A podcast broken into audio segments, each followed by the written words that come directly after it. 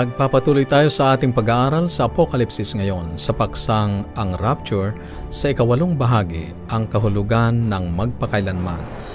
Iminumungkahi ko na pakinggan ang mga pag-aaral sang ayon sa pagkakasunod-sunod. Kaibigan, ngayon ay dapat malinaw na sa atin na ang masasama ay mawawasak. Hindi sila susunogin ng walang hanggan o mabubuhay na walang hanggan habang sila ay nasa lawa ng apoy masusunog sila at mawawasak magpakailanman. Sumulat si Pablo sa ikalawang Tesalonika, kabanatang isa talatang anim hanggang sampu, ang masasama ay parurusahan ng walang hanggang pagkawasak. Ang ibig sabihin sila ay mawawala. Huwag palampasin ang puntong sinabi niya na walang hanggang pagkawasak. Hindi walang hanggang pagsira. Ang pagkawasak ay magpakailanman hindi ang pagsira. Ngunit hindi ba sinasabi ng Biblia na ang masasama ay itatapon sa lawa ng apoy at doon sila ay pahihirapan araw at gabi magpakailanman? Tama. Sinasabi nga yan ng Biblia. Paano natin ito malulutas? Nakasalalay ito sa kahulugan ng salitang magpakailanman. Maaring iniisip mo, ngayon Huwag mong sasabihin na ang magpakailanman ay hindi nangangahulugang magpakailanman. Hindi ako ang magsasabi. Nais kong sabihin ito ng Diyos sa pamamagitan ng kanyang salita, ang Biblia. At iyon din ang gusto mo, hindi ba? Ano ang ibig sabihin ng Biblia kapag sinabi niyang pahihirapan sila magpakailanman? Gaano katagal ang magpakailanman? Tandaan, ang Biblia ay hindi nakasulat sa Ingles. Nakasulat ito sa Hebreo at ang bagong tipan ay isinulat sa Griego. Ang salitang Hebreo na magpakailanman na matatagpuan sa lumang tipan ay ang salitang olam at sa bagong tipan ang salitang Griego na aion. Tinukoy ng diksionaryong Hebreo ang salitang olam bilang pangmatagalang hanggat pinahihintulutan ng likas ng bagay, as long as the nature of the subject allows. Maaring mga hulugan ito ng walang katapusan o maaaring ito ay isang napakaikling panahon. Depende sa kung ano ang pinag-uusapan. Ang ayon ay nangangahulugan din ganon makikita natin na maaaring mga hulugan ito ng maikling panahon gaya ng tatlong araw at tatlong gabi at kasing haba ng panahon na maaaring henerasyon. Minsan nangangahulugan ito ng walang katapusan. Walang alinlangang ganun nga kung ito ay tumutukoy sa matuwid na hindi mamamatay magpakailanman o sa Diyos na siyang buhay. Ilarawan natin ito sa pamamagitan ng paggamit ng salitang Ingles na area. Gaano kalaki ang isang lugar? Nakasalalay iyon sa likas na katangian ng paksang pinag-uusapan. Ganon din ang mga salitang olam at ayon, na ang ibig sabihin ay magpakailanman. Kailangan muna nating malaman kung ano ang pinag-uusapan.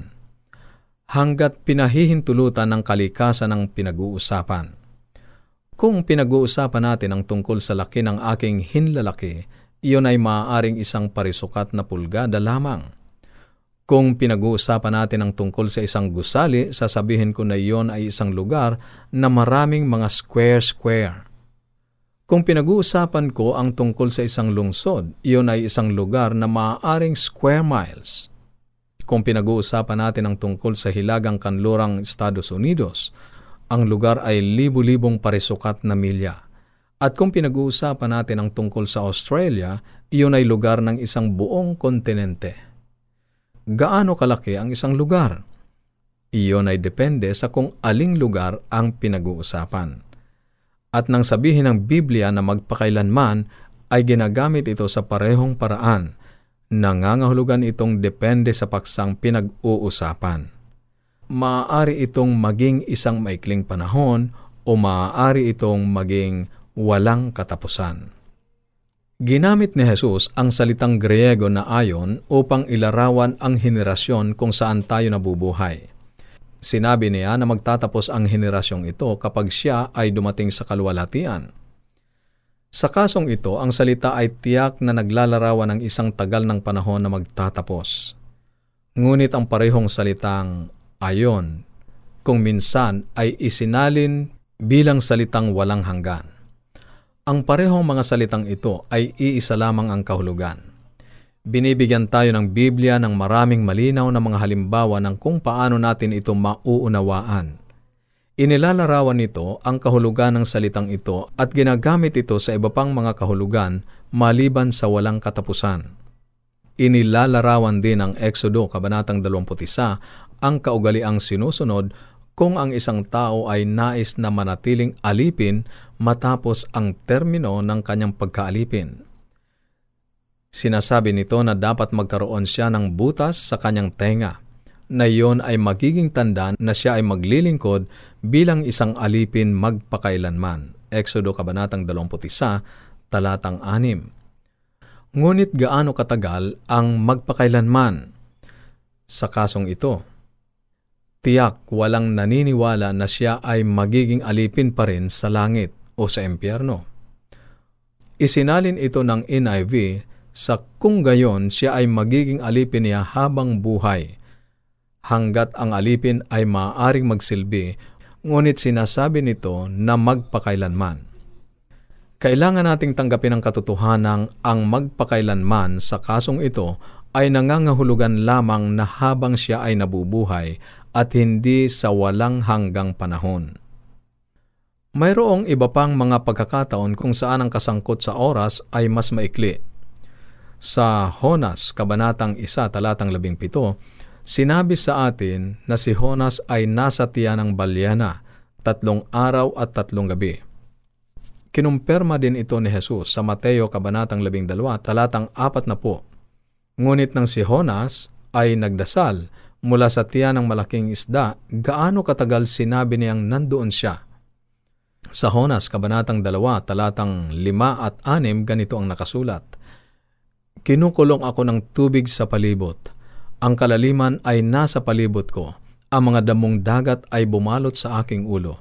Ako'y bumaba sa mga ugat ng mga bundok ang lupain at mga halang nito ay nagsara sa akin magpakailanman. Dito ang magpakailanman ay maaaring maging kasing ikli ng tatlong araw at gabi. Ngunit iniisip ko na kung ikaw din ang siyang nasa loob ng malansang tiyan ng isang balyana, ang tatlong araw at tatlong gabi ay magiging parang walang hanggan. Hindi mo rin kailangang maging isang Greek o Hebrew scholar upang maunawaan ito ihambing lamang ang banal na kasulatan sa banal na kasulatan. Sinabi sa Judas, Kabanatang 1, Talatang 7, ang Sodoma at Gomora ay nagsisilbing halimbawa ng mga nagdurusa sa parusang apoy na walang hanggan. Ngunit hindi sila nasusunog ngayon. Nasa ilalim sila ng Dead Sea. Hindi sila nasunog ng matagal. Gayon paman sinasabi na sila ay sinunog ng walang hanggang apoy. Ngayon, pansinin natin kung anong sinabi ni Pedro tungkol sa kanila. Kinondi na niya ang mga lunsod ng Sodoma at Gomora sa pamamagitan ng pagsunog sa mga ito hanggang sa maging abo at ginawang isang halimbawa ng kung ano ang mangyayari sa mga hindi makadiyos sa ikalawang Pedro Kabanatang 2 talatang 6. Si Apostol Pedro ay nagpatuloy sa pagsabi na sila ay naging abo. Sila ay naubos na at sila ay isang halimbawa sa lahat ng hindi naniniwala sa Diyos. Bilang konklusyon, sasabihin ko sa iyo mahal kong kaibigan, na malinaw na nililinaw ng Biblia na ang masasama ay masusunog, sila ay mawawala at sila ay magiging abo. Naniniwala akong ito ay napakalinaw upang hindi maintindihan. Sinabi sa Obadiah 16 na sila ay magiging parang hindi kailanman naging sila.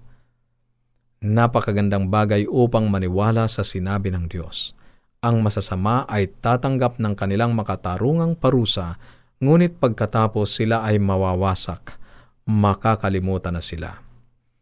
Narito ang larawan na ibinigay sa atin ni Jesus sa Apokalipsis, ang huling aklat ng Biblia. Gustong gusto ko ang talatang ito sapagkat sinasabi nito sa akin sa malinaw na salita na hindi magkakaroon ng isang lugar ng pagpapahirap na hindi matatapos.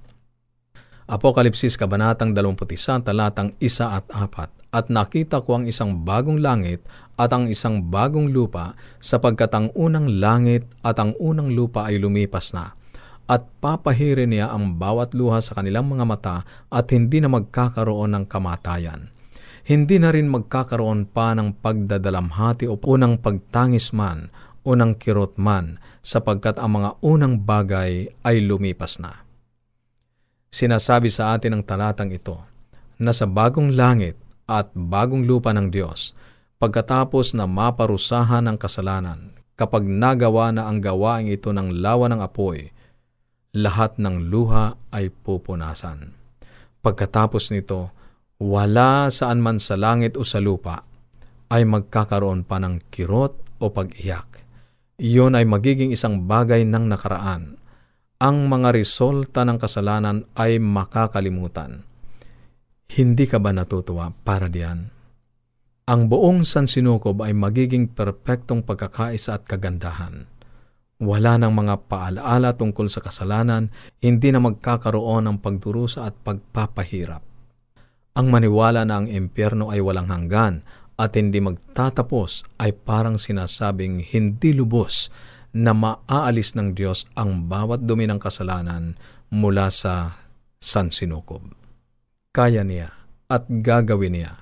At alam natin sa kontekstong iyon na ang magpakailanman ay talagang nangangahulugang walang hanggan sapagkat ang kamatayan at Hades ay itatapon sa dagat-dagatang apoy. Apokalipsis, Kabanatang 20, Talatang 14. Gusto ko ang paraan kung paano sinabi ito ng Diyos. Ang paraan ng Diyos ay napakabuti kaysa sa isipin na ang Diyos ay makakatanggap ng ilang sadistik na kasiyahan sa buong walang hanggang panahon ng kawalang hanggan ng pagpapahirap sa mga nakagawa ng kasalanan. Milyon-milyon ang tumalikod sa Diyos dahil sa maling larawan sa katangian ng Diyos. Kaibigan, hindi itinuturo ng Biblia iyon.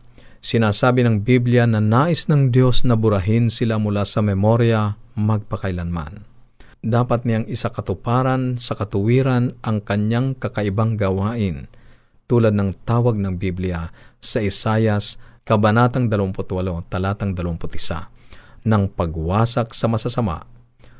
Ngunit hangad niya na magdala ng kapayapaan at kagandahan at kabanalan sa buong sansinukob nang walang anumang paalaala tungkol sa kasalanan, nang walang anumang makakasira sa kagandahang iyon at sa pagkakaisa.